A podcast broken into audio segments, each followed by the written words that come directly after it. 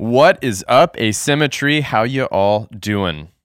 Had the pleasure of sitting down, good friend of mine, fantastic bonsai practitioner, and we've been sort of bumping into each other on the international realm of bonsai for a number of years now. And I've always been curious to sit down with Gil and ask him, what was it like being a pilot and the demands of uh, heavy travel and life and pursuing bonsai at the highest level?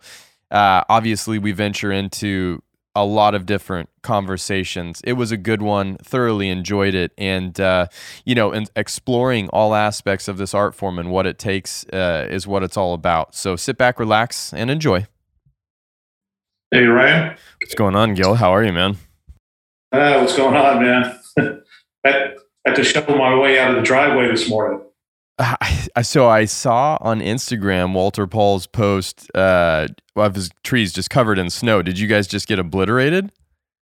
Oh yeah, I you know I, I looked at the weather report. I'm, I'm, that was part of my job anyway was weather, you know, yeah. and uh, I lived with it for about forty years.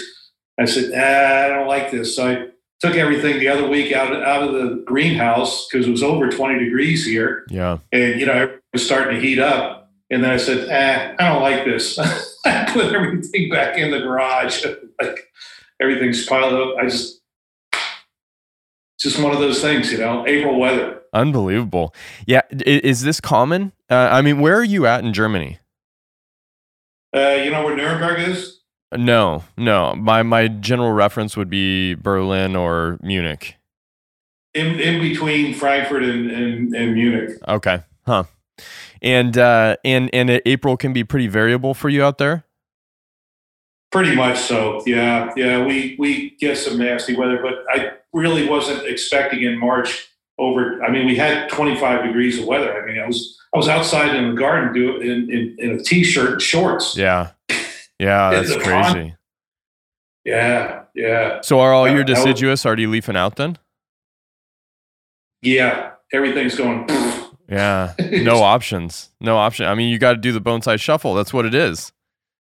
Yeah, it's like one. Uh, I forget who it was you were interviewing one time. Uh, they said what what we do for bonsai is just incredible. Oh, absolutely. It's crazy. It, you know what it is? It doesn't make logical sense to most people that you would spend this kind no, of time and effort uh, you know, struggling with the survival of these trees in these tiny pots. But it, it there's something about it that is is just quite uh, addicting. Yeah, yeah. I mean, it's a lifestyle. It's definitely a lifestyle. Yeah. Now, now, how long have you? I mean, we've talked about this as we've seen each other on travels throughout the world. H- how long have you lived in Germany? I've lived actually off and on. I've st- I started here in the military in 78, mm. went back home in 80, went back to college then to finish up my degree, and then uh, came back in 86 with Pan Am. Because mm-hmm. uh, while I was a couple of years, spent a couple of years in the Air Force here in Berlin, and uh, I really liked it, so I wanted to get back.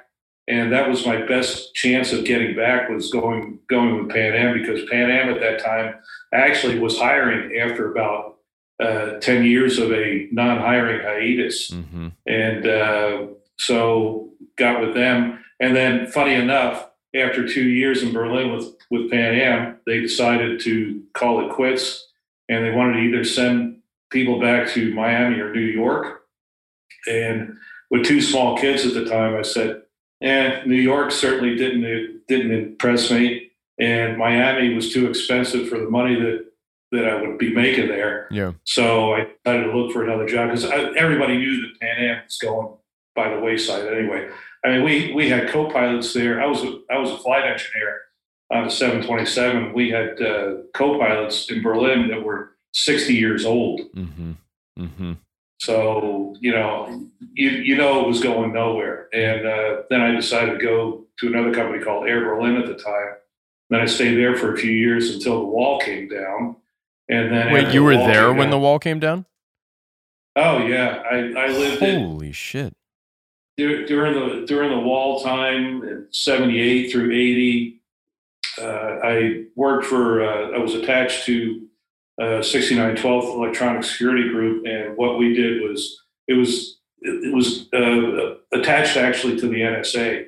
So it was a listening post there in uh, in West Berlin. Mm. We had about three different listening posts there, three or four, can't remember now.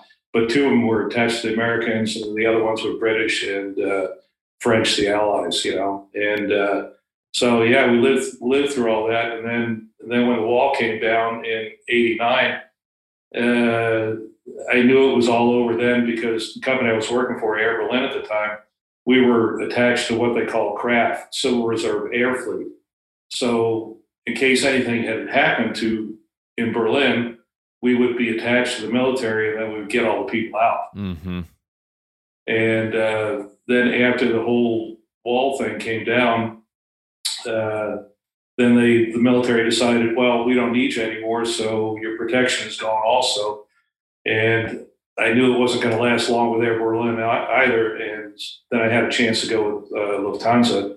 So I went over with them. And that was the rest of my career then. Unbelievable. Unbelievable. Holy cow. Uh, where where in the United States did you grow up? Where when you said you came back from the military, you came home, what's home? What was home?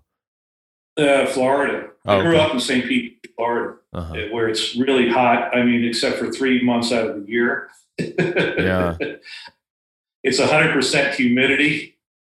Well, life and, without air, and, nothing. And now you have snow in April, right? So like you you you did it. Could, couldn't be any better, could it? I oh, mean, Jesus. That's amazing.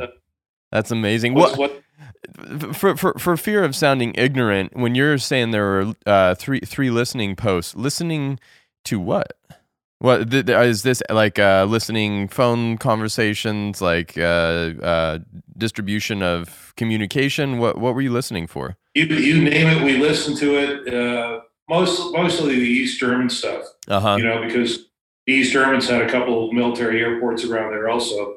So we'd be monitoring all their radio transmissions and everything. And uh, you know, this thing a couple of years ago we had uh, when when uh, Obama was in office, Merkel got a little pissed off at Obama because the NSA was listening to her phone calls.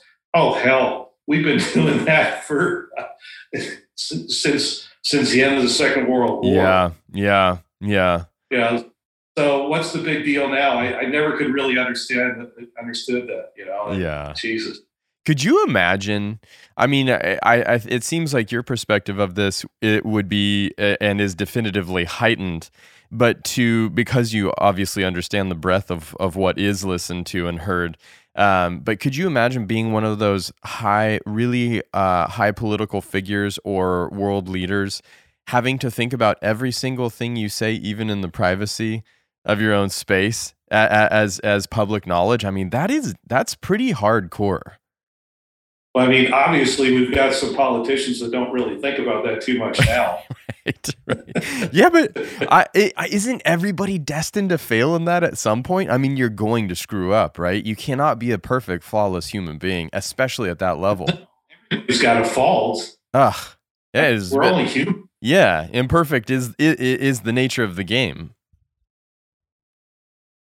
Yeah, yeah, really. You know, it's just uh, it, it's it's really incredible the way that all worked out. And then after the wall came down, it was just like it's nothing, you know. I went out there, went up to visit uh, some friends a couple of years ago in Berlin, and went to go visit the old radar site that I worked at, mm. and uh, it's still there, you know. But uh, obviously, nothing's going on. It's just kind of a tourist attraction up there now. Yeah. But it, it that needed a top secret secret security clearance to get in, and uh, I mean, nobody was getting in. Nobody was getting in. Nobody was getting out. I mean, it was it was top security there. But uh, yeah, all you you never know any any of that stuff happens now. Interesting, interesting. Now, when the wall came down, the the the, the two sides uh, merge fairly seamlessly, or was there a lot of divide after the wall came down and and challenge in that uh, reintegration? Oh well, yeah, that, that's that's really a good question you're asking. I mean, it's uh, when the wall came down. I remember I remember Helmut Kohl. That was the old uh, uh, counselor that we had at that time. He said, "Don't worry, it's not going to cost you a single penny, right? Well, they put a tax on us since 1990, and that tax was only supposed to last for five years. It's been going on for 30 years now, yeah. and they just dropped off this year. And uh, the, the West Germans were pissed off at the East Germans because the East Germans never paid into the secu- uh, to the uh, uh, uh, the the system for retirement or or anything like that. And then the East Germans were pissed off at the West Germans, and it, it just goes back and forth. And there's still a little bit of it there. You know, it's it's gotten better. I uh, I remember one of your podcasts. I remember somebody was saying, was it that you got a piece of the Berlin Wall, and it was fake? It was made in China. Oh, it wasn't me. It wasn't me, but I remember somebody saying that they had experienced that. Yeah, I can't remember who got that was. Wanted as a matter of fact. Next time you come over to the trophy, I'll give it to you. Oh my gosh, that that would uh, that would be over the top. I, I, mean, it's it's a really you know because I remember uh, being very very young and not knowing what all of that meant, you know, in the world uh, as a whole, and and uh, yeah, the fact that you were there is crazy. The fact that you spent um, time in the Air Force. Now, do you feel like flying in the Air Force and the military, sort of the next step in a career, is to pilot an aircraft for an airline or or something like that?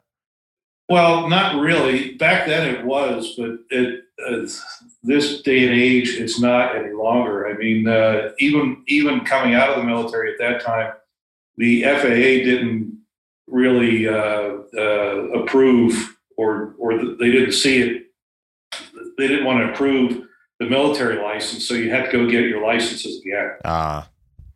And that's that's why I went to an aviation university called Embry-Riddle Aeronautical University in Daytona Beach. And uh, when I graduated from there, then I had all my licenses. Mm-hmm. But uh, I mean, flying in the military too at that time, we were flying trash and ash and ass and trash missions. That was like between Berlin and Frankfurt and a couple other things and you didn't have that many hours. And to get a lot, get with an airline, you needed 3,500 hours. Yeah.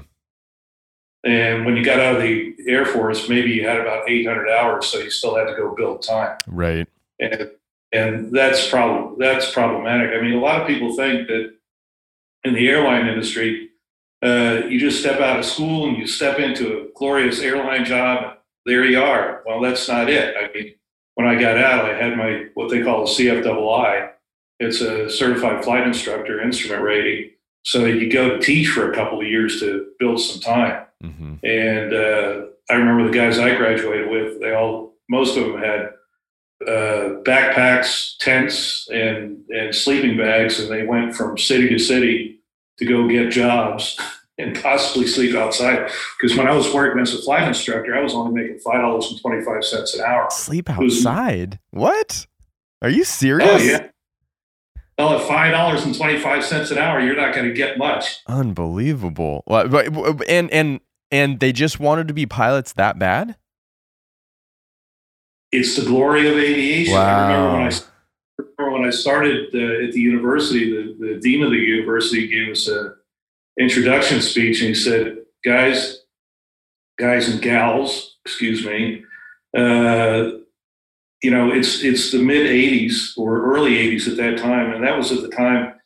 I mean, you're pretty young, so I don't know if you remember this. Uh, President Reagan he fired a lot of the controllers because they went on strike. Yeah, I was too young so for that. I don't remember. That, that put the airline industry industry into a really kind of a tailspin, and there were guys getting laid off all over the place, and there were just no jobs. Wow.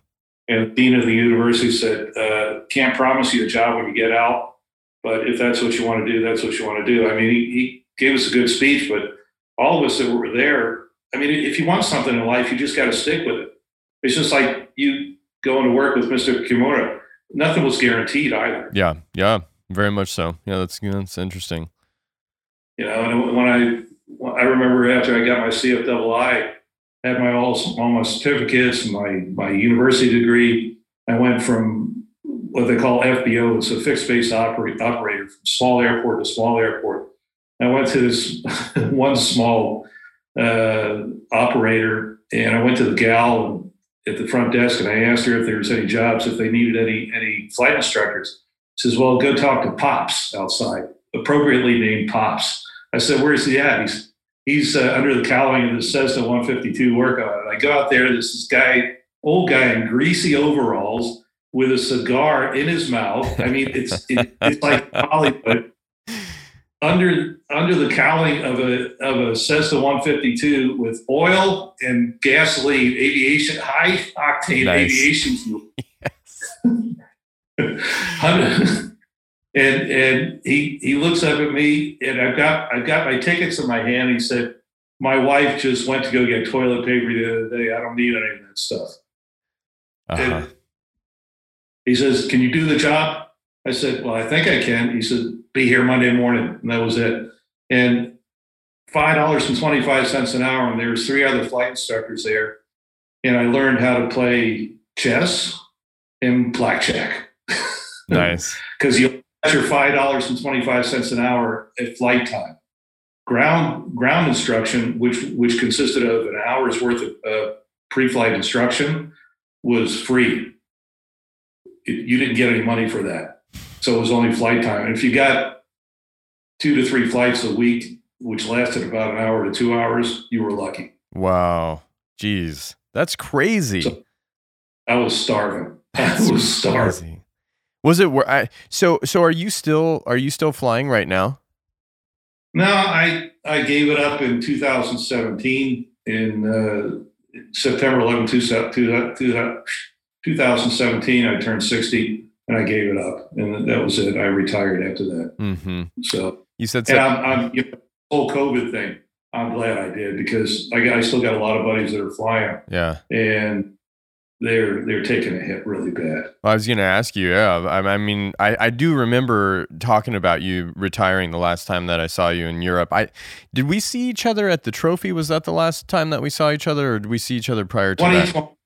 last time we saw each other, you did the demo. Yeah, the trophy. That's right. It's worth it. Yeah. Mm-hmm.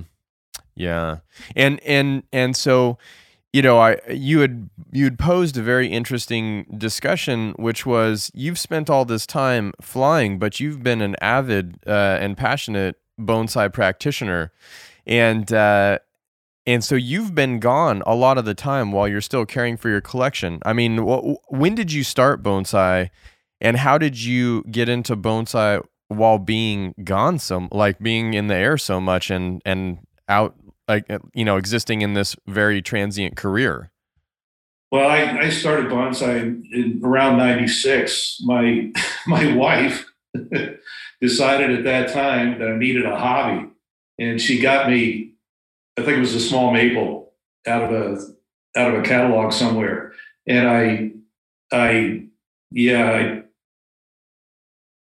I yeah, I just put it to death. You know, uh-huh. it was a six months with the whole thing, but it still interested me. You know, because she said I need needed a hobby. I said, yeah, well, okay. So I got some books like from Colin Lewis and, and those guys, and uh, then I started to take some courses and stuff, and I got into it. And, and yeah, here I am today. It's the typical way of, of going down through bonsai, mm-hmm. uh, but being on the road so much, it's not easy let me tell you.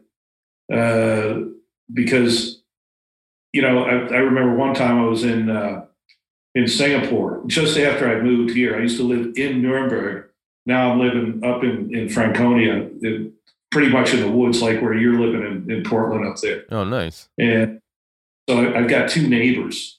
And when I'm gone, my my neighbor used to water for me because I've, I've tried everything. I've tried the automatic watering systems and you know i mean when you when you've got 80 trees or so you know how that is yep uh, and i remember one time i was in singapore and it was a matter of fact it was in april had all the trees outside took them out of the greenhouse and then i looked on the i'm sitting down waiting for the crew to come down we were, we're i'm just sitting down having a gin and tonic i'm looking at the weather on my on my cell phone and i saw minus 12 degrees and i just went oh no. Oh man. you know, you know, and there was there was one Crataegus that that uh, I had sold, but it was still in my garden, and that you know with minus ten or twelve degrees, you know what that does. Yeah. So, but I, I saved the tree anyway. But uh, yeah, it's it's it's tough when you're on the road. I mean, I I've got a good neighbor who watered for me at the time, but it's just not the same as as doing it yourself. No, no, not even not even remotely close. I mean the the level of intimacy you have with your own trees, you can't expect somebody to take that on or even begin to understand those small subtle nuances. I mean, but it but it really is an added layer of stress when you are gone because you have these things that you care for. I mean, it's like having, you know, any other thing you're responsible for that you're thinking about and and, and having that constant apprehension that something's going to go wrong while you're away, right? Yeah, yeah. I mean, I had uh I remember my other neighbor, when I was living in Nuremberg, he was watering for me, and uh, you know, he would just do it. Okay, he wasn't really great at it, but it's better than nothing. It was mm-hmm. better than watering. And I had uh, an azalea that I was going to put in the show. It was just perfect. I mean, it was in bloom. I came home. He forgot to water, and you know what happens then to an azalea? yeah a couple days without water, and I just tossed it in a bucket. I I saved it, but I mean that was it for the that was it for the show. Mm. yeah, and when you and and I think the thing about it too is you know you work so hard to get these trees up to a level, but the more and more refined a tree gets, the farther the fall from grace when when a mistake yeah. when a mistake happens, and that's I really um you know as as I've gotten to know you as we've seen each other because we really have have seen each other sort of across the globe at, at bonsai related events. I remember yeah. being in Italy with you uh, a few times. I feel like yeah, with Kevin. Yeah, yeah. The, obviously the trophy, um, and just thinking about you know with your career, wow that that is a very intense you know, when I came back from Japan, I had the garden and I was traveling nine out of the 12 months a year. And, uh, and it was just a really gnarly burden to bear because trying yeah. to, trying to build a garden, trying to make the best trees we can as bonsai practitioners and not being there a majority of the time. It's like, y- you really do, it is really a roll of the dice. I was, yeah, uh, who, who, who was it on your podcast that, that, uh, had a workshop there in Chicago and then had to drive all the way back the, the entire night back to uh, Colorado to put all the trees back? oh, Todd. Yeah, Todd Schlafer. Was, yeah.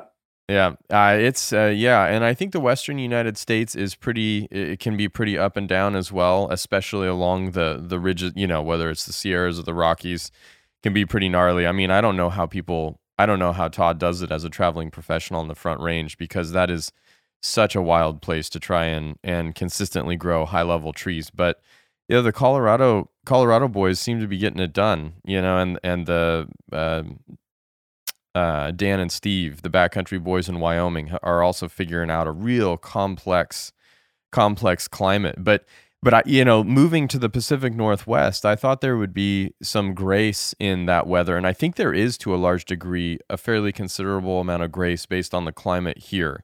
Uh, but I remember being in Massachusetts and the person watering for me at that time. This was in my third year of traveling, third year out of my apprenticeship uh, I got a phone call one night. I was in Massachusetts, and she said I I uh, crashed my car into the front of the liquor store, and I'm not going to be able to show up to water tomorrow. and it was uh, it was like late August, early September. Is going to be 95 degrees the next day. You know, I got oh, on. No. Oh, I got on a train. I got on a first train to get to JFK to try and get a flight out. I got home in the late afternoon and and barely saved everything. I mean, it was it was roasty toasty. They were bone dry. Everything was wilted. It was it was as close as I've come. But you know, you're a pilot. You're out there. You can't just be like, I got to go. You know, you have these flights no. that I'm supposed to pilot. I got to go home early. That's not an option. You just have to kind of take take the brunt of the force. And the worst part about it is where I live. I wasn't really expecting it when I moved up here. I built a house, and got a nice piece of property, and you know, just mainly so I have my thing for bonsai, and uh, but the weather is pretty extreme here. It gets down to minus twenty in the, in the mm-hmm. winter mm-hmm. uh, Celsius, and could get up as high as plus forty.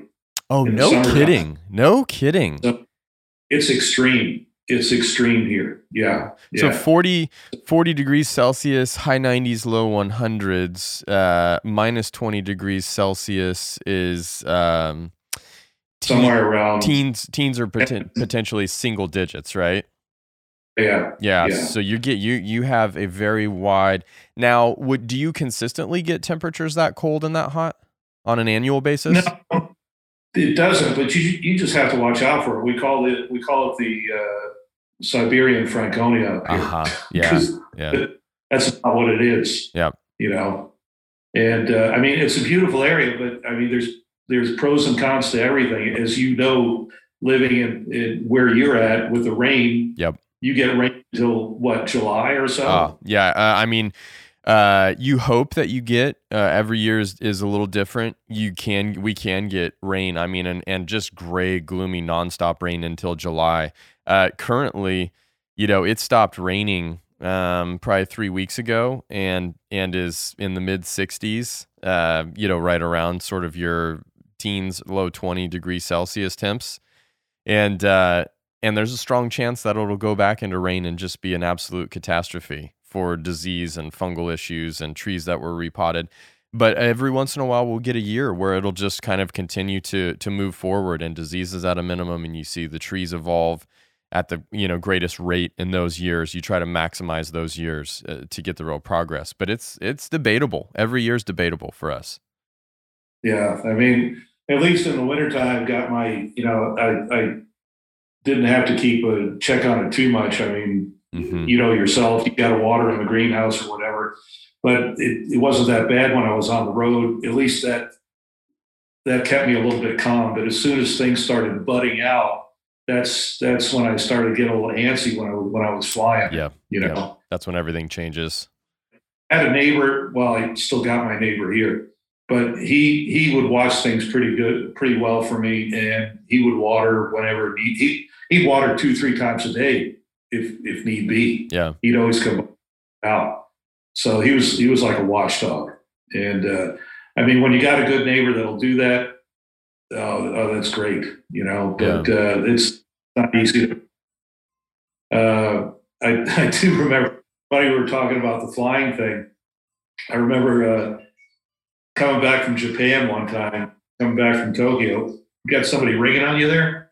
Yeah, uh, the the uh, so we have a pretty generic flip phone for our office phone here at Mirai. We we don't lean a whole lot on on uh, you know correspondence via telephone for business, but we do try to be responsible. And uh, the ringtone on it is atrocious. Uh, so, so, you got to enjoy a little bit of uh, a little bit of old school flip phone Americana right there. Yeah, yeah, okay. But anyway, what I was getting into, I, I've been to probably about six or seven Kokufus, and uh, one coat we we always on that long flight to Tokyo, we always had three in the cockpit. Mm. You know, so we'd have a couple hour break. So I brought back with me. Uh, I, I, was shopping at the Green Club, and I bought it an Intuit column. And uh, one of the co-pilots was interested in it, and, and one of the flight flight attendants they couldn't imagine what what I could do with it, right? So I happened to have some wire on me and some tools that I bought there, and in the cockpit I did a demo. Nice, so, nice so that's something you don't see every day. That's badass. Did now uh, you said you've been to the Kokufu several times and and sort of you've been to bonsai events all over the place. Was bringing trees back a, a like a common thing? Was that just part of the gig?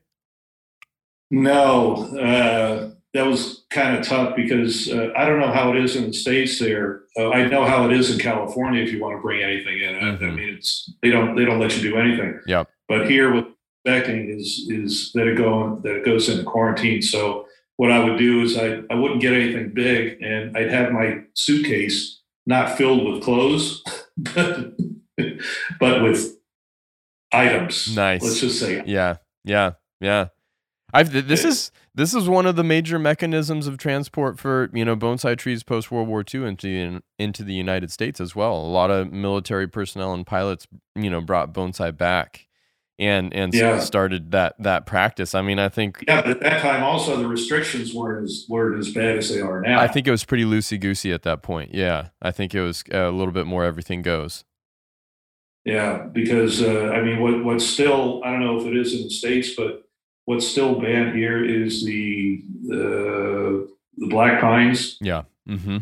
from Japan. Some other stuff, uh, prunus is is also banned. Mm-hmm. But you know, I mean, you you could kind of get those in. If you get in your suitcase, you're all right. If they find you, that's a problem because they didn't check us all the time. So uh, when the crew got out of the aircraft, we got into a bus, and then we went by customs. And if you had anything to claim to declare, then you had to get out, fill out a form. Then we would go to operations, and in operations, there was always a chance of customs coming in there and checking out your suitcases when you got off the bus also. So if you didn't declare it, then then you were in trouble. Then you got a fine and you were banned from the airport for at least a month. Oh wow. So that was kind of that was, that would have been the job. Right. Right. Right. Well, I, I, and it feels like Europe is still relatively uh, open to importation, definitely compared to the United States. I don't, I don't have any, you know, sort of awareness of where what the, where the restrictions lie here, but I know that the imported bonsai model in Europe still seems to be, uh, you know, an aspect of business that a lot of brokers and bonsai people are moving forward with. Is is that still the case, or is Germany a Well- little bit different? How does that well, work? On one, one of my trips over to San Francisco, I went up and uh, visited uh, uh, Zach and Bob, Mm-hmm. and uh, my idea was to get some of those redwoods that they have and import them over here. Yeah. And I'm glad I didn't do that because I did bring one back with me in my suitcase, and we just don't have the weather for it up here. Yeah. It was, I remember a couple of years ago, I wrote to you to try and get some information on the redwoods, and you told me what to do. And it just never worked out here. Yeah, yeah. Uh, to to the degree where the, it's it's it's non-survivable, or you just have to work so hard to keep it alive that it's not enjoyable. you just got to keep you just got to work so you, you can keep it alive that's not the problem but every time you did something to it you know one branch would end up dying off Yeah, sprout off from the trunk you get a new one it, it's like every year you'd have to redesign the tree yeah, and i said no no this is not going to work and i'm i'm glad then that i didn't import them over i went through the whole importation thing i could have done it but then also with the quarantine they, they, it's got to be put into quarantine for six months oof. Qu- quarantine you don't have control of. you don't have control of it unless you've got a container yourself to do it. And I don't have the property to do that. I mean, you know with the money you got to stick in to do to do something like that. And Yeah, to be quite honest with you, I don't know if, if Walter said. I mean, I, I at, at, at the risk of uh, yeah sounding too negative on it, Germans don't really like to pay too much for trees. And if you put into to buying the tree and sending them over here and putting them into quarantine, you're losing money on it. yeah, hmm. yeah. So You I mean, but that's fair enough. You know, as a business model, it as a business model, it didn't work.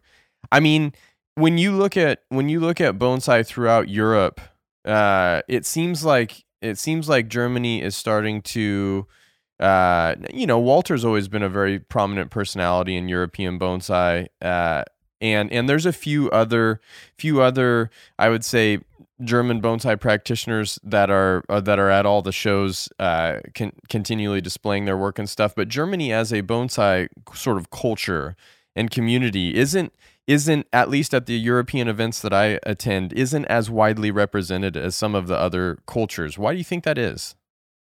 Yeah, and that that's really unfortunate, I think, uh, because I mean, you can see the, the the Spanish; they've come a long way. Yeah, big time. The- Spanish blew up. way. What's that? I said the Spanish really blew up in terms of their skill Yeah. set and their abilities. That I feel like the Italians prior to the Spanish were kind of um, pushing the envelope, and and then the Spanish came along and just took it to that next level. But but again, high tide raises all ships. Uh, there is some really young, tremendous talent in Germany. uh, coming up. The museum, the Heidelberg Museum, the curator of that uh, facility seems to be a real talent. I know Michael Tran is a is a tremendous talent, and and Generation Bonsai, an event that is starting to gain traction. Uh, oh, yeah. You know, the magazine, uh, Bonsai Art, is stunning. I think as a publication in the international bonsai community, it's it's one of the most beautiful publications out there right now. Yeah, and and you know there are some really good trees here in Germany too. I mean, if you go to some of these gardens, you, you wonder where a lot of these Yamadoris have gone. Well, they've gone into these gardens, and there's some fantastic material. I mean, I I work with a guy that doesn't live too far away from me here. Uh, he's got some really nice stuff, mm-hmm. but he refuses to put it in a show. Yeah. Mm-hmm. And part of it is really, you know, I've, I've thought about this. I think really Colin Lewis termed this a, a few years back when he was still pretty much active. You know, if you go to the States and you put a tree up for exhibition in the States and you ask somebody, what do you think of my tree? They'll say, oh, that's a great piece of material. Wow, you really did a nice job on that. Germans, on the other hand, will critique it from the apex down to the table that it's standing on. They'll just tear it down. And I, I, I think that is also part of it that, that people don't want to put up with a critique. Yeah, it's painful. That's painful, man. You put your time and effort and heart and energy into a tree and somebody just dismantles it. That's brutal. I mean, they just they, tear it down. It, it, just tear it down right into being sick. yeah. Oh, that's brutal. That's brutal. I mean, yeah. it makes sense, but the but the garden culture and the the natural element. I mean, I've never spent uh, any time in Germany. It is definitely one of the places I would love to go. Um, but when you see the kind of established garden culture and the environment seems to be although you're telling me about of a lot a lot of uh, extremes germany is obviously a very big country with a lot of uh, geographic diversity, but it, it, does seem to be be a very um, pastoral kind of uh, environment to cultivate bonsai in. I don't know if it is or not. Um, seems like a good place. Well, Lush vegetation must be a good climate. Yeah, the uh, originally, you know, when bonsai started out here in, in, in this section of Europe, uh, most of the guys that, that started this thing out, I mean, like Walter Pall, uh, Hans Kastner, uh, uh, Lena, Pius Notter, and stuff like that. You know, they they really did a lot to bring this in to the country, mm-hmm. bonsai into, into Europe. They they they were really the the initiators of this whole thing, and you know they're I wouldn't say dying off or whatever, but they're becoming more quiet with everything that they do. I mean, Walter especially. Walter used to be really active uh, on the demos and stuff. And you know, he's getting older, so he's getting a little bit more quiet with his things. But uh, people like Pius Notter, you don't hear from them anymore. Uh, Hans Kastner, you don't hear from him anymore either, unfortunately. And these were all really good guys that that uh, brought bonsai into Germany and made bonsai what it is here in Germany. But like I said, I, I just think that I mean I'm I'm, I'm on the judging committee here with the uh, uh, uh, with the Bonsai Club Deutschland in Germany here, and uh, I keep asking the guys, "Have you been to the trophy?" No. Mm-hmm. Why not? That's where you need to go to look at different trees. Not just they just want to stay in their own country. They don't mm-hmm. want to travel out too much, and I, I think that's a shame because there's so much more to see. I mean, being at six or seven Kokufus, I mean, we're not going to get those type of trees over here. That's, I mean, that's clear. But there's good examples where you could further your knowledge there. You mean you're not going to get those kind of quality trees or those species of trees? Well, those those species, whatever you know, or or that quality. I mean, because I mean, my understanding of it, a lot of them are handed down anyway. I mean, how old are some of the trees that you worked on? Yeah, well, you know, I mean that's a really interesting question because I think I think when when you consider bonsai in Japan, although there were a lot of trees that survived World War II, there also were a lot of trees that did not. You know, World War II was a pretty big uh, transitional point for Japanese bonsai. So if you consider that, you know, there's a lot of trees that have been made uh, post World War II that are are famous famous trees. Now you always knew when you put your hands on on on an old tree or a famous tree or a historic tree in Japan because there's such a provenance that follows those trees, and rightly so. Um, but I was always really inspired by the fact that you know, looking at the old um, Mr. Kimura books, the three Japanese editions of his of his books that eventually were translated into The Magician. One of them was, anyways. You know, you're you're looking at a body of work that happened over the past you know 40 40 50 years and, and that's really yeah. interesting to see those trees now um, and that's that was encouraging to me because then instead of sort of feeling like we were never going to have the capacity to achieve that kind of result. The provenance is going to take time to build, but I do see in Europe um, trees that are starting to take on the kind of age and merit that, that you see in Japan. They're just not, we're just not quite there yet, right? Not in that abundance. Not not with those really prominent pieces that exceed that kind of time frame. Although there are old old trees in in Europe, um, but it's also different. It's just different because you you do have those different species and those different you know, the imported model in Europe also changes that because some of those older trees or imported trees are a part of European bonsai now. I mean, Luis Vallejo has a lot of those pieces as a backbone of his museum and his own body of work within Europe, which is a phenomenal, you know, and wonderful international compilation of incredible bonsai. So it's it's you know, Europe is is a real pivotal place in bonsai culture in the world for all of the intermeshings and, and cultures in such a concentrated area. Some of that, some of the best material I've seen has been coming out of Spain. Yeah, within mm-hmm. the last year, without a doubt. And everybody wants some of that material, but the problem with it is, I mean, you we we can't get that material up here because it's also not going to survive without some type of winter protection. Yep. Yep. Or and that's the big problem with it. And any of the stuff we do get up here that, that is for sale, a lot of it is like like the junipers, the sabinas. They're they're the male species, so they'll end up blooming, mm-hmm. and they've got these long scraggly leaves on there, you know, the needles. So you end up having to graft them with with Itoigawa. And how long does that take? I mean, in, in, in our environment, and you've got to have a greenhouse, so we're talking at least seven to ten years. Yeah. Mm-hmm. Yeah you know and and a lot of people don't want to put that i don't know whether they just don't have the knowledge or they don't want to put that work into it mm-hmm.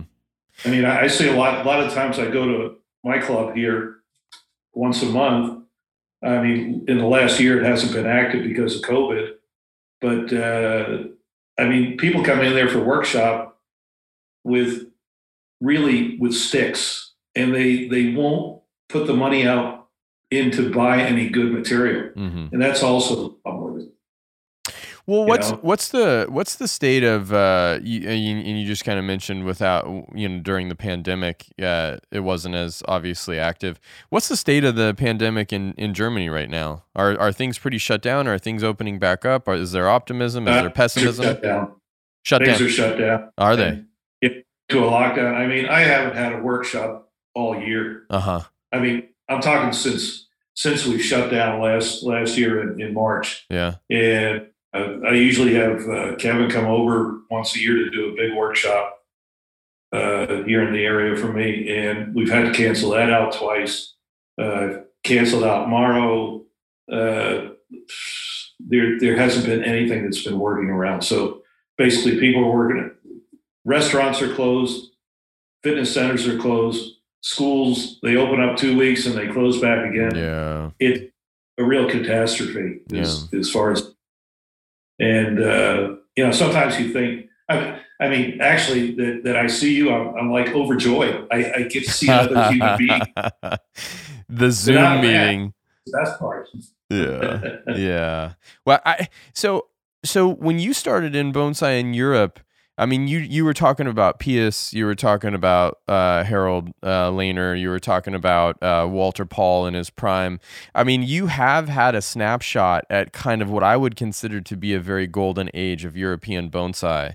Uh, Hotsumi Tera- oh, yeah. Hotsumi Terakawa, the rise of the uh, of the Ginkgo Awards. Uh, I mean, you've witnessed a pretty brilliant snapshot and and you've talked about a narrative arc where those older guys aren't necessarily in it as much. I mean it really is you know southern california and even northern california transitioning of an era of of of sort of bonsai supremacy in the western united states and potentially continental north america when john naka and that whole crew was down there and then it kind of moved north to kathy shaner and boone and dennis makishima and mas imazumi all of that when when those generation generations shift, you really do kind of have a lull, but there is inevitably that next generation that comes along, which is again where where I see Germany at right now, right? Like I think there is good young talent there. Uh, oh, there's a lot of young talent here. But you've there seen this is. arc occur on in multiple countries, and you've been right in the middle of it in in Europe and being at the major European exhibitions. You've had a really unique oh. opportunity there you know, a lot of pro- a lot of the problems have, have, really also stemmed from from this whole EU thing when the EU came into you know in early 2000s. Mm. Uh, the, the, whole we it's called Schengen, and uh, a lot of the best stuff actually at that time came out of Switzerland mm-hmm. in the beginning with Pius Notter and everything, and those guys down there. Uh, and what what changed? What changed? What changed?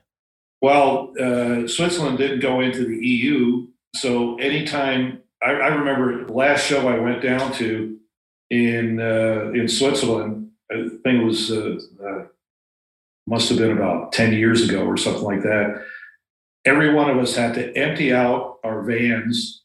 They had to t- they they they took an inventory uh, of, of everything we had in there and packed it back in. And on the way back, they took it all out again and and and took that down what was sold. Mm-hmm. So after that, nobody wanted to go back down to Switzerland again. Gotcha. And it, that's you know that that's also happening when you go to uh, the trophy next time when it happens.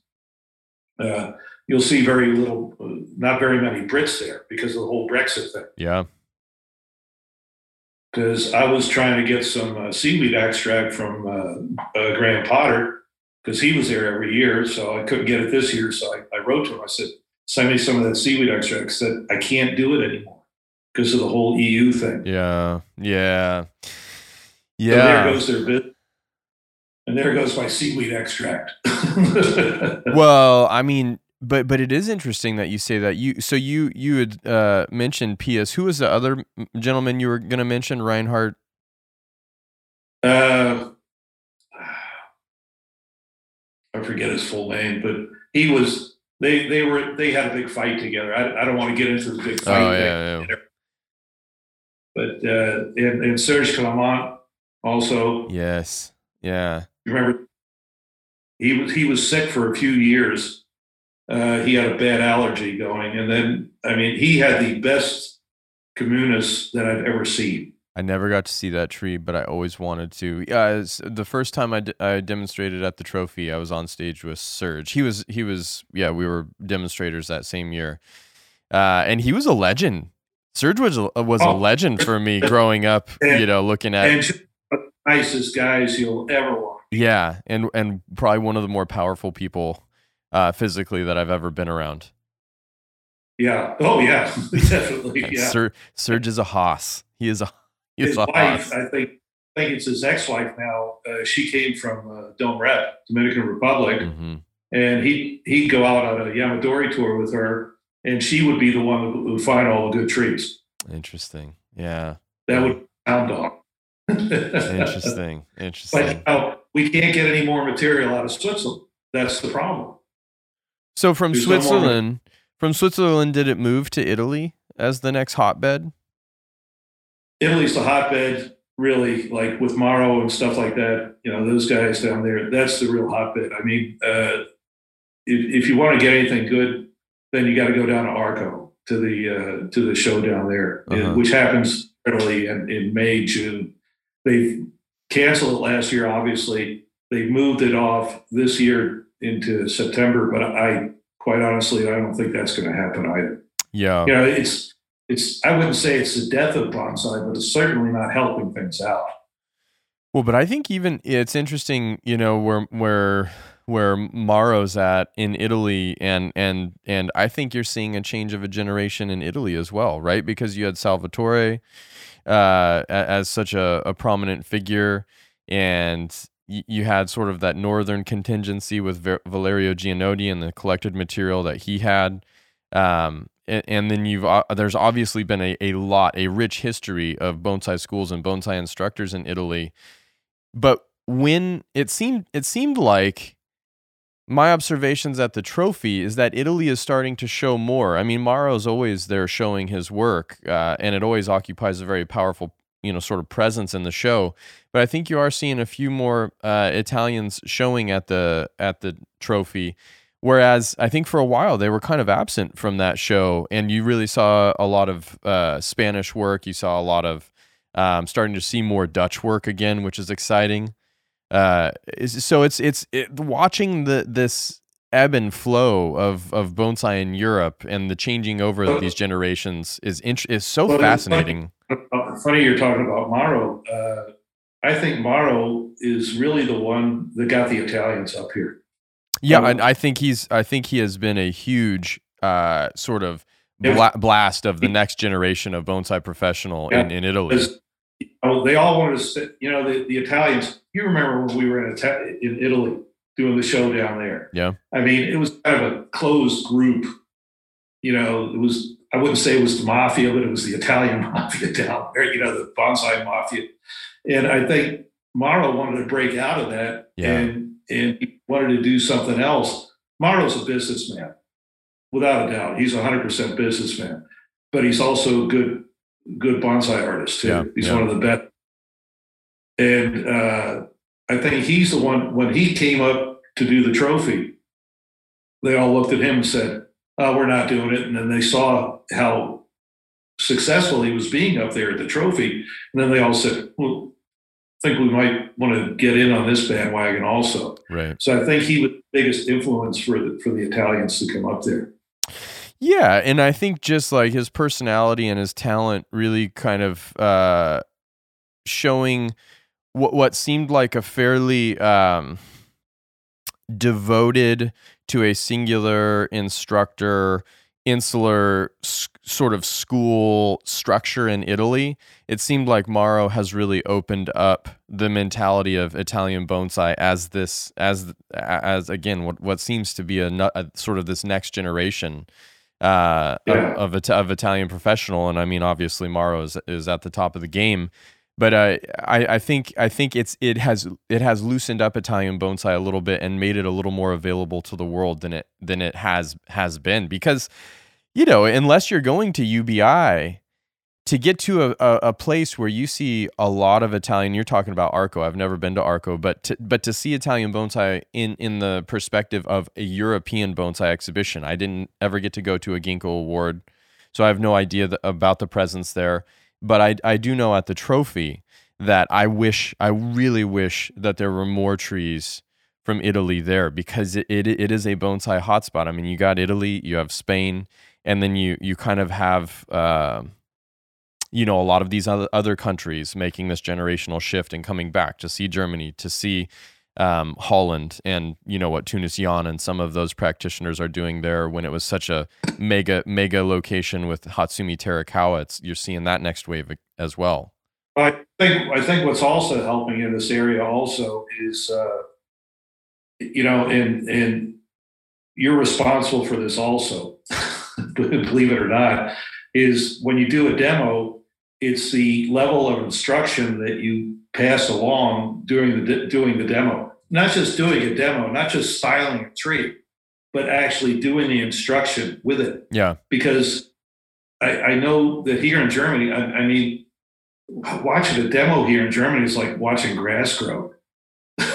I mean, nobody's talking. You know, it's like, well, okay, this is the first branch, second branch. This is where I think I'm going to put the apex. Uh, this is where the bar is. Uh, okay, then I'm going to start wiring. And for the next two hours, you're sitting there watching somebody wiring and nobody's saying anything. And you know, watching one of your demos or Mauro or whatever, yeah, that's changed this whole aspect of, of, of demos, and people are starting to get this idea. Uh, yeah, I think we need to do something here. Yeah, because you had said that it, it, on one of your one of your I think one of your BSOP videos, uh, you had told the audience or you had said to the audience, uh, there's a big difference of European demos in comparison to the U.S. demos, and that is really an understatement. Yeah, it really is. Yeah, I'm glad you come to Europe and done what you've done. Well, I, I appreciate that. I really appreciate that. Yeah, I I think uh, bonsai. Uh, when I was uh, looking at um, Bonsai Europe before it became Bonsai Focus, and then it became Bonsai Focus, and uh, talking to people who came to the Ginkgos, and and really kind of like looking at this demonstration model as I was witnessing it with a lot of, uh, you know, primarily Japanese professionals coming to headline the conventions in the early 2000s in North America. Yeah. It was so inaccessible. It was so inaccessible to be a young passionate bonsai. I, I, mean, I was hungry. I was sleeping in the back of my truck to attend conventions. You're like a flight instructor. I mean, I exactly. I was I was a vagabond. I was a bonsai vagabond. There's no to, difference there. You're you just you, you're hungry. You're hungry for it. You're not only hungry for food. You're hungry for the job. Also, you'll do anything. Yeah, but but you're watching a demo and you're saying I, I see this and I'm very fortunate to be able to see this, but what the hell are you doing? You know, like when you walk away from a demo, what do you walk away with? Maybe inspiration or a new a new notion or bar of what's possible, but really the technique, the knowledge to keep it alive, the discussions of of what comes next to learn how to develop a tree, that stuff was not a part of demos and and and really was is something that demos have the ability as controversial as they are, I do believe if it's handled, if a demo is handled correctly, has the ability to completely reframe a perspective about important information, you know, and and what's being shown there as as a professional. So, anyways, I, I like the change, and I like listening to to demonstrators who who can educate. You know, I aspire to try and do that myself. Positive aspect of, of the new the new way to do demos, really, yeah. not the old way. Uh, I don't remember. Well, I mean, I, have never, I wasn't into bonsai into the States, but how were the demos then? Were there any demos at all? Yeah, sure. From John Naka, I guess. And yeah, yeah, and I and I never got to see John Naka demonstrate, but I think the demos typically tended to be uh, more or less silent, kind of uh, working on a tree type of demos, right? Uh, but all of that have has to evolve. Had to evolve. Has to evolve. You know. Yeah. I mean, uh, basically, since I've retired, I live and breathe bonsai. I was going to ask you. Yeah, you getting you getting pretty dirty in retirement? Oh, oh yeah, yeah. I, I live and I live and breathe it. You know, I mean, uh, I've got two guys, two students working with me, and uh, you know, I, I, keep telling them what what what you say. Also, uh, I mean, I, have taken a lot of stuff from you, believe it or not. Nice. Uh, and given it farther because you know it, the philosophy of it is it means so much to me. For example, uh, styling a tree is maybe twenty percent. Mm-hmm. Eighty percent is is care and maintenance. Absolutely, absolutely. It, that's what a lot of people don't understand. Yep. And for example, your podcast with Ian. Uh, was it Ian Hunter? Yeah, on the soil nutrition. Yeah, the soil nutrition. I mean, I've, I've listened to the third part of that at least five times.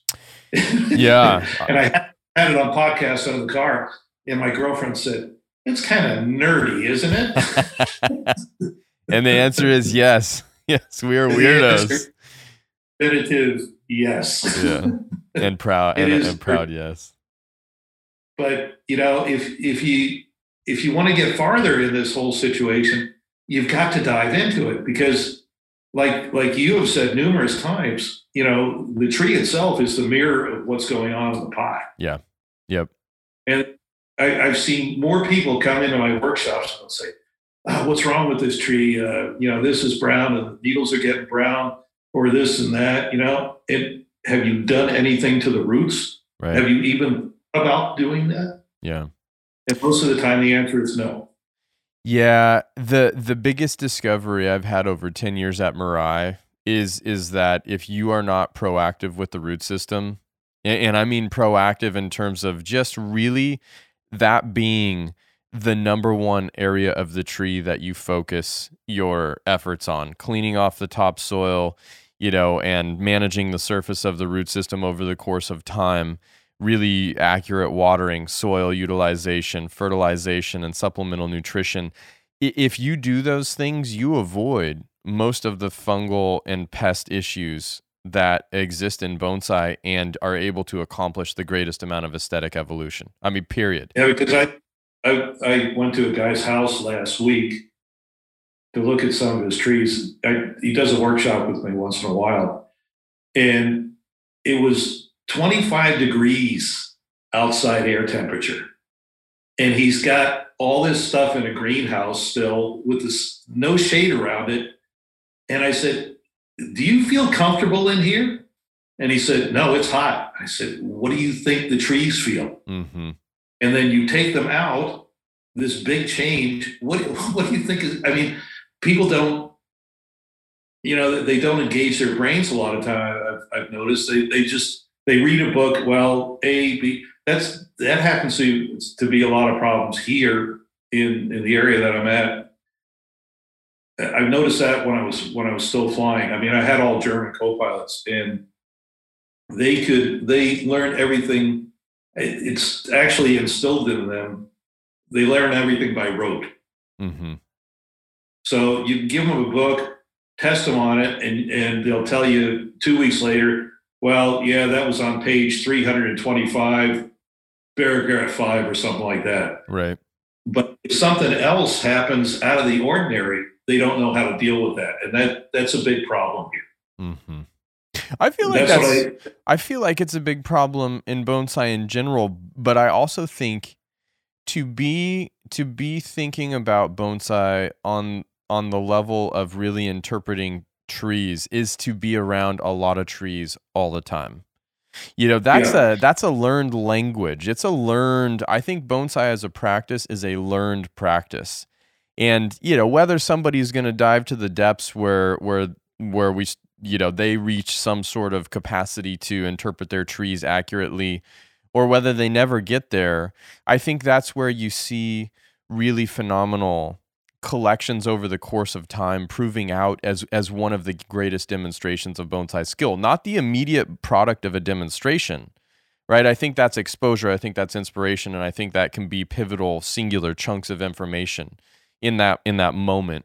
But it's like when you see a bonsai collection worked out over 40 years that is phenomenal and the evolution of the trees has been traced and it's and it's prominent and uh, and you recognize the skill that goes into that i think that's bonsai on the highest level yeah yeah yeah and and and not only that but uh, you know what what what what what is failing here is this this proactive. You got to be proactive and not reactive here. Mm-hmm. You know, in, in, in this type of climate where where I'm living right now, you've got to know what you're doing and you've got to learn. I mean, I've been living here now 11 years, and I'm God, I'm still learning every day. Um, something something new is coming up. You I know, bet. with the with the weather and and the problem that is also, uh, you know, we've gotten a lot hotter over the summertime now, so we've gotten uh, we've got an infestation the last couple of years of uh, red mites, the red spider mites. Mm-hmm. And they moved up all the way from Italy, where it was warm down there. Now it's getting warm up here. So you get the red spider mites up here. And that's, you know, how horrible they are. And that's also a big problem with the EU. Uh, I don't know how it is in the States, but when I, when I was in, when I was in, uh, going back and forth to California, I used to go into Garden Center and buy anything that I could possibly get. A nuclear bomb. yeah, right. But the bombs to make the bombs, but you can't get those bombs over here. Yeah. Yeah, that's not a bad thing. That's not a bad. You know, they're trace, tracing a lot of bodily harm to those, uh, you know, yeah, you can't mega get killers. Copper fungicide or anything like that. So what I keep teaching people is you've got to be proactive, especially with fungus. Mm-hmm. Fungus is once you get a fungus here, trying to get rid of that is like, yeah, you could almost, you yeah. know, yeah. So my from my experience on the whole thing is take care of it first, be proactive instead of being reactive with it, you know. And that's that's problem that I that I see a lot of them, you know, with, with greenhouses here. There's there's a lot of greenhouse problems. Yeah, you know, yeah. I bet the transition is so dramatic, right? Yeah, and the humidity. You go in there, the humidity is is really high, and you, you can see just the fungus traveling around in the air. It's just ridiculous. Yeah, I, I'm sure you built yours pretty well. Well, I tried. I mean, I think you know, a greenhouse is a living environment, much like a garden is a living environment, and and there's a lot of different ways to to to sort of uh, skin a cat when it comes to constructing a greenhouse. So it's my it's my second greenhouse uh, on site, and I tried to improve upon the first one, and there were benefits to the first one, uh, and some uh, you know downfalls and and there's benefits to the new one and there's some some problems as well. It's like uh you know but you learn to manage it. Just like an environment there's never an ideal. You could you could spend hundreds of thousands of dollars on a greenhouse and still have problems uh, you know? Yeah. You can't oh, yeah. you can't perfect everything. Yeah. I, I got a buddy that's got a greenhouse attached to his house it's a nice greenhouse with you know automatic windows on there, the whole thing, and and to get some air in there. But he's always got a fungus problem going. You know, it's just you know, and, and he just won't take care of it. That's the problem. You know, yeah. you, just you got to solve if you if that's your problem, you got to solve the situation. Yep. Yep. Yeah, you got to do something about it. I mean, I think in in bonsai, it's always bonsai seems to be a practice that's always testing your your your willingness to to to work that much harder. You know, I feel like there's a a sentiment don't in be lazy. Yeah, well, the, you I, I just don't think you can be lazy. You you can be lazy and you can get by, but if you really want your trees to excel, you got to be you got to be working hard. It's a it's a it's a it's a again, it's part of that dedication like um and I and I respect that about the art form a lot that y- you do have to constantly be working hard. I mean, certainly at Mirai, the moments where we've gotten behind the curve, uh, it, it could be directly correlated to not being proactive. You know, and proactivity isn't always the most comfortable thing to to to have a notion yeah. that something is going wrong, to learn to cu- trust that instinct inside of your gut, and then to do something about it, to know what to do about it, uh, to to understand how you handle that situation. I mean, that it's just a real complex equation to do it well and to do it with a large number of species across different stages of development, across different native soil types. In that, you know, it's like wow, but but damn, what a what a worthwhile thing because it's it's just phenomenal. We're sitting here talking, you know, you as a, a, a professional pilot having sort of traveled the world and and managed bonsai from afar a, a lot, and now sitting, getting to sit with it every day. Uh, me as a professional, just you know, it's such a such a um, versatile and rich subject matter bonsai is and the people that it attracts and what it demands of us well uh, i mean I, i've noticed my trees since i've retired they have really improved hundred times better. I, I, mean, I since, have to imagine, yeah. Yeah, since you know I, I'm here every day, I take care of my. You know, watering is sort of a meditative thing with me anyway. Yep. And when I'm out there watering in the morning, uh, I'm, I'm, looking at every tree, what's going on here, and, and you know I can react to it immediately. And some people just don't want to do that, and, but that's part of it. That's whole. That's the part of the. That's part of this whole system. Like we're saying, 80% is maintenance. And, yep.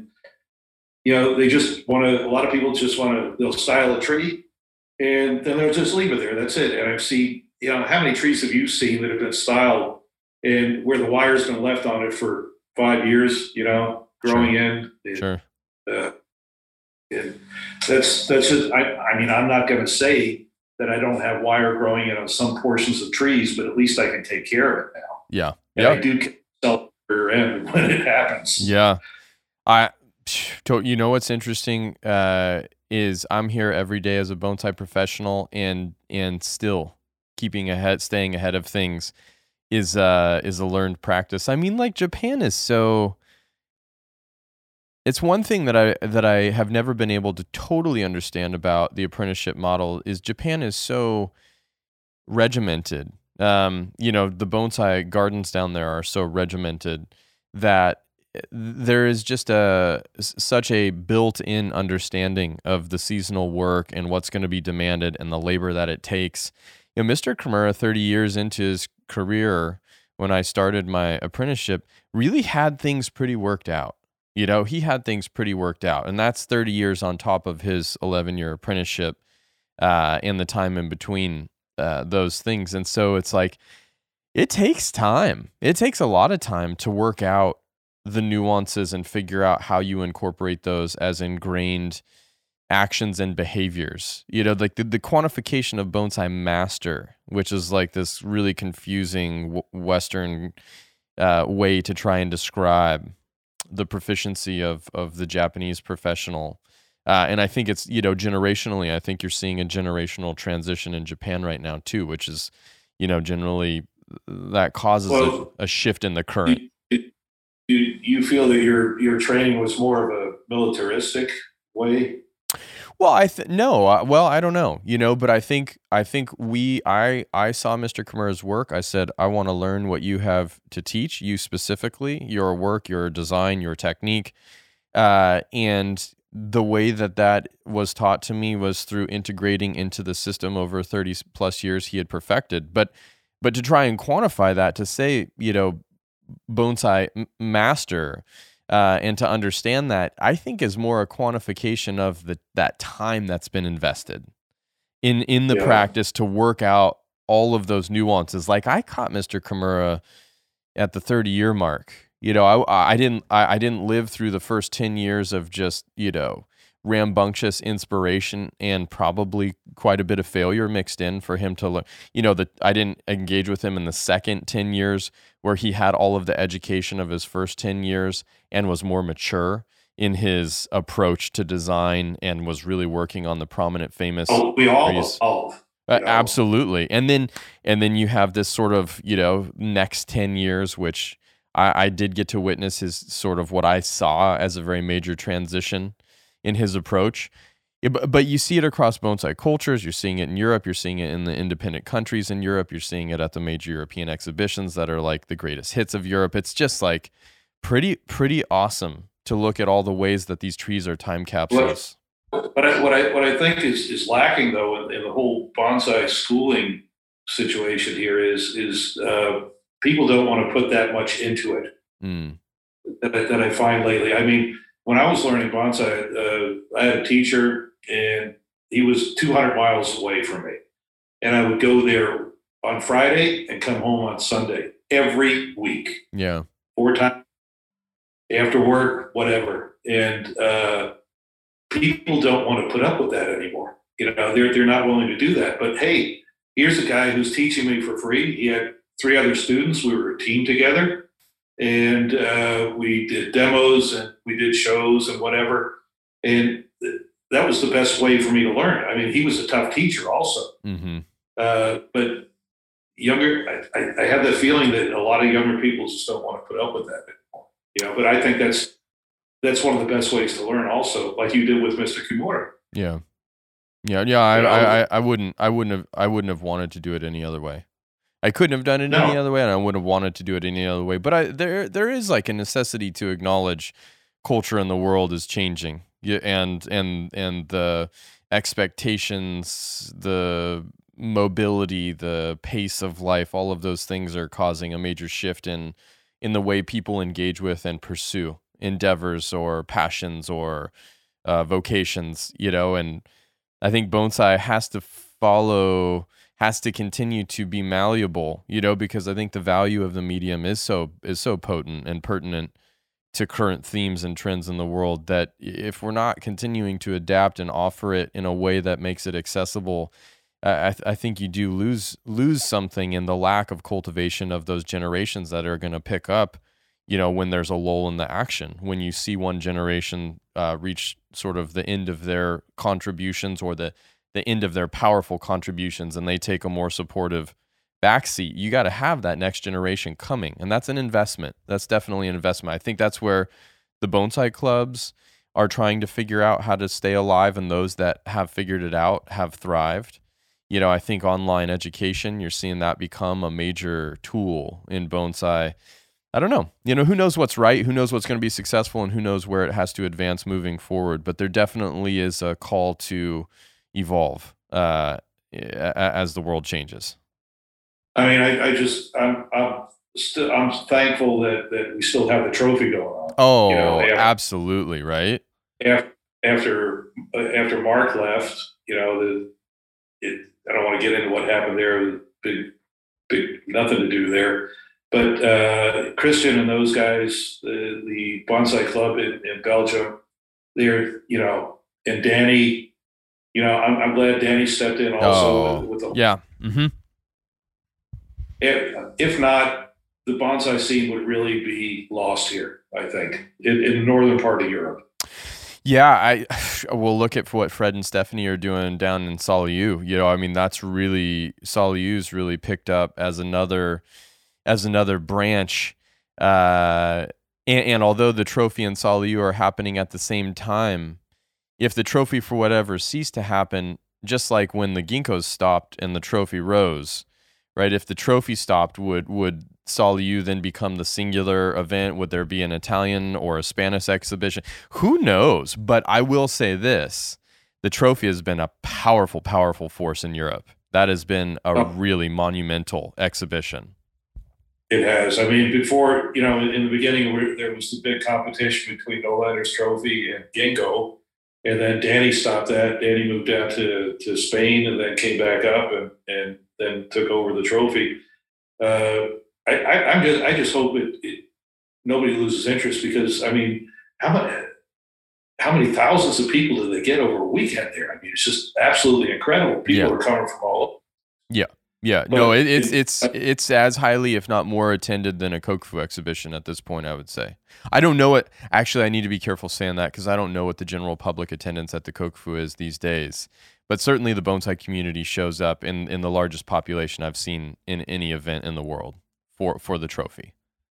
You know what? I, what I was uh, I was really amazed. One of my one of my trips there to uh, to the Kokufu when I when I was still flying, I was coming back into Tokyo with the train, and I had I don't know what I bought a tree. I don't know what it was. And I had it on my lap. I'm sitting next to a woman, and she spoke English, Japanese woman. She said, "What is that?" I said, "Well, that's a bonsai." Oh, that's a bonsai. And I was amazed at how many people in Japan have no idea really what bonsai is. Oh wow. Huh. That that was astounding to me. You know, I, I thought this is the culture here. Yeah. But you know, a lot of I guess a lot of the younger people don't really want to deal with that either. I don't know. I don't know if they want to deal with it so much as is they may they may not have the accessibility to it in the way that they, you know, like there's there's a uh, there's a pretty steadfast, uh, set in its ways approach to bonsai in Japan that I think is probably proving to be counterproductive. Although I don't know, you know, like I think the museum in Omiya has been super fruitful. Obviously, the Kokufu is always a public uh, piece of engagement.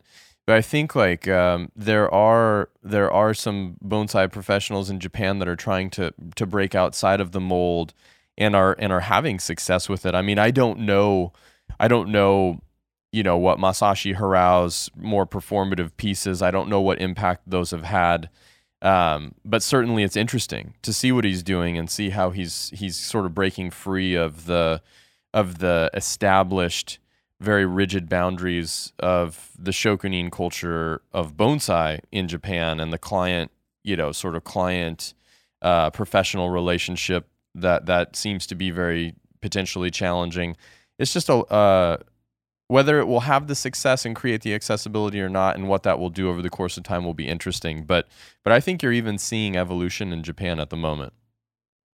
Yeah, I've, I've got a good question for you, Brian. and it, this is from a, a, lot of people here in Europe. We're we're all wondering that. Why do you never see a larch at the Kokufu? I, you know what, I I cannot tell you for the life of me. I have I have no idea. I have no idea. And I even think you very rarely. There's got to be arches there somewhere.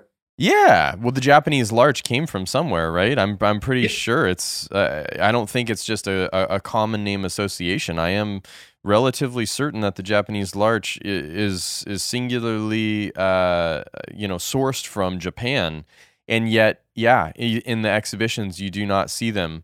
Um, and I think their hemlock, the Kamitsuga, is also one that you don't see as much of for all of the interesting Kamitsuga that exist. I have no idea. I have no idea, Gil. I really have never been able to figure that one out for myself. just, just always amazed me. Every time I've even gone to the Green Club, I thought, ah, I know I'll find one here. Nah, no way. Yeah, never seen one. Mr. Kimura had one one in the back of his garden that a client had brought him long ago and had never come and picked back up. It was subpar quality at best. It was so neglected and just thought poorly of. When I came back to the United States, you know, my notion of larch, because I'd sort of it I'd been trained to more or less neglect this tree. We kept it alive and we pruned it once a year, and that was about all we did to that poor tree. Uh, but I just thought, larch, why you know, uh, why are people interested in them? Why are they why are they not more practiced with in Japan? It must be a fault or no, they might be the greatest species for bonsai that's ever existed. It's like the meshing between deciduous and conifer vigor and representation of age. It's like what more do you want in a species? They're perfect. They're perfect. I've, I've got a lot of i mean most of the time you get larches up here with, with where i'm at. Yeah. And uh, you know you, you get a, a, pretty quick uh, uh, styling on there. I mean they're, they're easy trees to work on if yeah. you know what you're doing. Yeah. Yeah yeah, I don't know. And, and I don't know. It's beyond me. Right? If you treat them right, you know, you, the progress is pretty quick.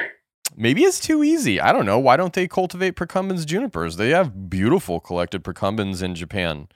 And, uh, and I think everybody kind of looks at it and they're just like, yeah, yeah, I don't know. I don't know what to tell you. It's, it's a, it's something that I, I never was able to figure out, but, um, but I certainly am glad that Europe, I think larches specifically in Europe were really uh, were really explored, and the aesthetic got out. You know, it got out into the world, and then I think Nick Lenz and some of the you know northeastern bonsai practitioners in North America started finding the native larches and and finding really good material, and that got out. And you know, in the in the in the Western bonsai practice, the larch is a backbone and and I'm and I'm really happy and, and glad that it is because it's such a wonderful species. Yeah, I mean, my you know larches. You know, I, I, tell everybody just keep them outside. Just don't worry about it. I, they'll, they'll take up to minus twenty degrees here. It doesn't matter. You know, and it's yeah. mm-hmm. it's a native tree. Right. You, you can't go wrong. You can't go wrong with it. I've had very few larches that the larches that collapsed on me. Yeah. Very few in comparison to other stuff. You know. Uh, but uh, I mean, you've got a good collection of larches, you know, larix. Uh, but I've, I've never I've never seen anything there in uh, in Japan. Never. Yeah, yeah, yeah. I don't know. Interesting. Super interesting. Yeah, and and, and maybe who knows? Maybe the next generation in Japan will cultivate larch or find value in it. I have no idea.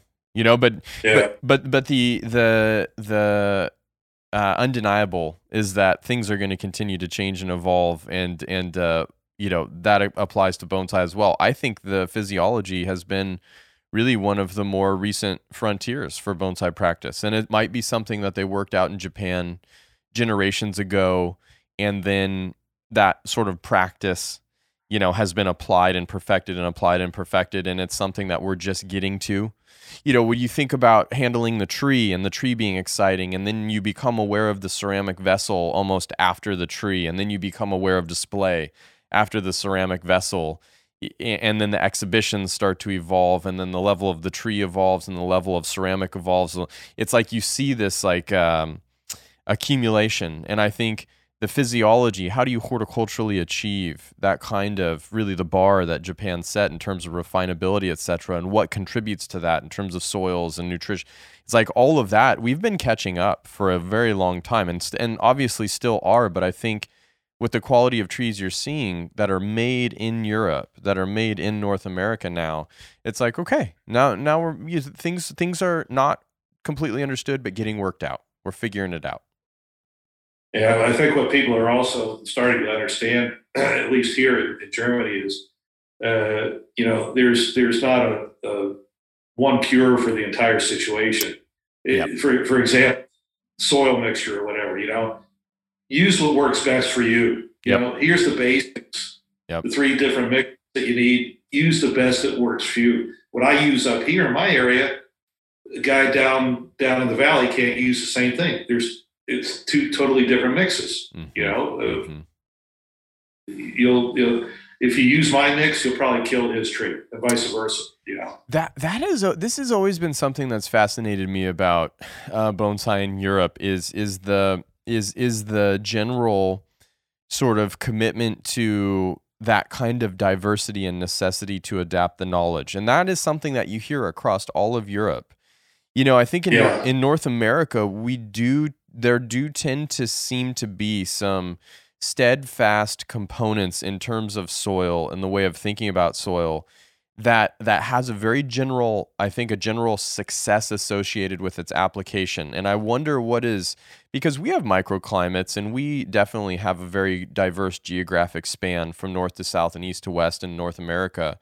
Um, and so i wonder i wonder where that nuance of europe necessitating a lot more nuanced soil to have the success to the degree that it's either life or death, success or failure.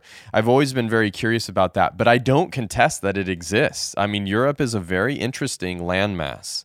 And and oh, yeah. yeah, and so to see that kind of microclimate specific knowledge and information has always fascinated me. I mean, I, I for for a couple of years, uh, I mean, a lot of people were getting away from from Akadama here mm-hmm. because we had a bad run on or, or a run on bad Akadama. Mm-hmm.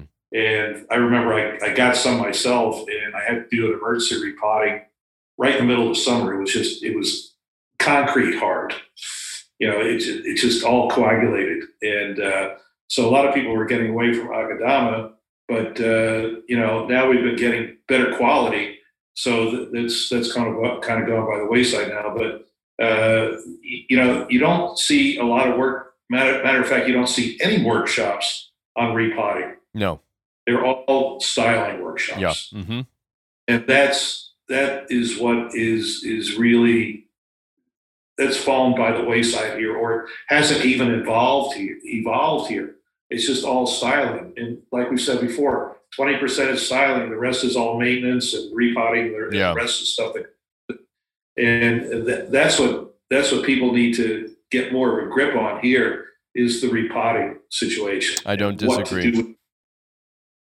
Yep. And and uh, that's what I'm trying to integrate actually in my workshops also is a little bit more of that. That's I think that's an important factor. Work from the ground up. Mm-hmm. Mm-hmm. Basically. Yep. You know. Yep. But you know when when you when a guy comes for a workshop you know, they'll say, "Well, we want to no, we don't want to do that yet. Let's let's see what's going on here. Mm-hmm. Now is an opportune time to see what's going on." And then, you know, by the time they work walk away from the workshop, they've they've learned something then, which is it's not just styling; they've learned what to do down below, yeah. and that that's that's a good percentage of the work there. But nobody's giving that. Yeah, yeah. For an instructor, a repotting workshop would be the biggest nightmare I could ever fathom uh, yeah. because every every single you know with repotting, trying to establish a, a, a consistency. You do you know you apply structural wire first and set your primary branches, and then you work from the bottom up, secondary, tertiary in the styling and design. Boom, you can execute this with a, a number of people in a singular workshop. I'm going to work on this specific root system and this specific nuance and this specific root system, and I'm going to do that across the board in a workshop is really challenging. repotting is the intimate is is the most intimate moment I think you have with a tree because you're just you're just in the in the middle of its life force, right? It's it's it's make or break. You've done a lot of stuff with, with as, as, far as repotting, you know, demos or, or, workshops. I mean, the last one you did at the trophy where you stood outside, you know, yeah. you did you did the whole uh, wasn't really a demo. It was really a, a, a, a yeah a seminar, a on, discussion, on yeah. Mm-hmm. That Sabina Juniper. Uh, I remember one of your BSOP series was also on soil science and and and, and repotting. You know that that's really the most interesting part of the whole situation. Yeah, to understand going down what's going on down there. Yeah, that's where it lives. I, I, I completely agree. And I think to recognize that that is what sets you up for success in the styling and design process, that you don't get a good upper canopy without a solid root system existing first. You know, you just appreciate when you, and, and let's just be really honest.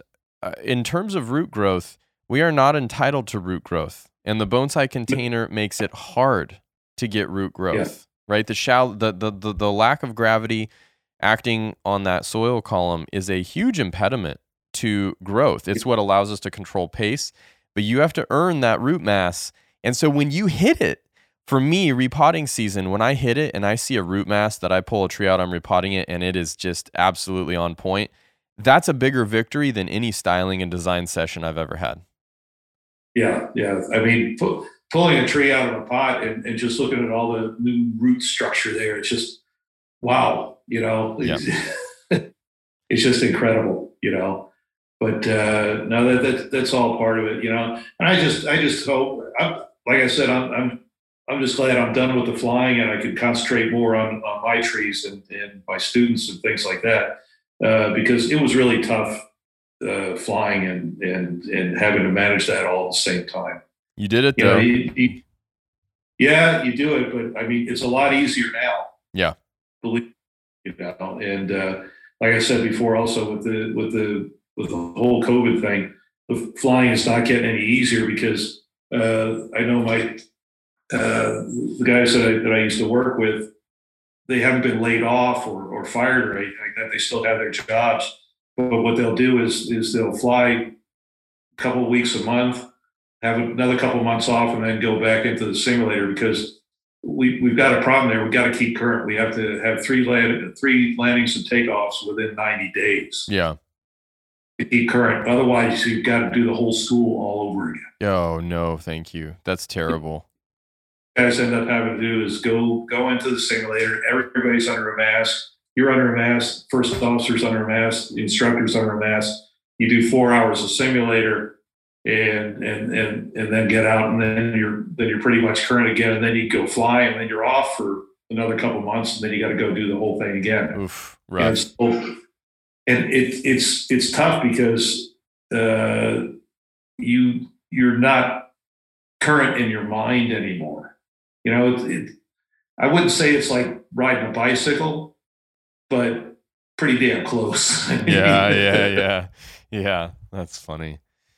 Gil, you know, it's it's it's it's it's it's been it's been so cool to sit down and talk with you about your journey. I had no idea, you know, as much as we've talked, I had no idea uh, that you were that you have have experienced so much and been, um, you know, kind of in in the middle of a lot of transitions globally, whether it's on a world scale, mil- mil- military, or whether it's you know looking at the microcosm of bonsai. Pretty badass. Oh yeah, this well, this uh, one short story. This this one uh, cargo company I was working for uh, in the states out of Miami, Southern Air Transport. I don't know if you ever heard of them before. Uh, the that used to be the old Air America. So if, if you heard about Air America with Vietnam, right, right, right, right. That there was there was the yeah Air America was sold because had a bad name with uh, the CIA and then it turned into a private company. And we're the ones that did the whole Iran Contra thing. Going. this is this is this is uh, part two. This is going to be part two. We need to circle back to that because I want to know more about it. I am. Uh, I am. I am being beckoned by a garden that needs water and care. What's uh, your te- just quickly? What's your temperature there now? We'll be 64 today. So what is the 64 degrees? 22 degrees Celsius today. Uh, perfect. Perfect. It's it's it's like magic. This is why people live in Oregon. Uh, everything's budding out. All the deciduous. I'm trying to get wired before they leaf out. We're finishing up repotting. We're building the garden. Just going ham. Just quick, daughter. My daughter spent two years in Portland uh, as an au pair. Oh, nice. And I went to vi- I, I went to visit her one time there, and I saw all these rain boots there in front of the house. I said, I pointed to them. She says, "Oh yeah, you got to have a pair here." and I found out why the next day. It was just it, the two weeks I was there. It just pissed out oh, yeah. every day. Oh yeah, uh, it's real. So every green though, green as hell. But I mean, it's green. It's green, but you pay the price for green. you got to invest. Got all your repotting done? No, we're still at it. Actually, Troy and Kaufman are are pulling trees out of pots right now that I'm going to go hit when we're done here. But I I'm looking at a sunny garden, and uh, and I'm gonna bid you adieu. I appreciate you joining us, and let's pick it up with part two. Okay, yeah, I, I definitely want to do that with you, and uh, we'll get back into some some flying experiences there. You know, I would love it. I would love it. And we didn't ever actually uh, cover the experience at the UBI together, so we we really should circle back to that. Yeah, we need to circle back to that one again. Good. All right, Ryan. Well, you have a good day, and say hello to everybody for me, and and we'll get back with it again. Yeah, I look forward to it, Gil. Thanks a bunch, man. Take care. And thanks for having me. Okay, yeah. bye bye. Pleasure was mine.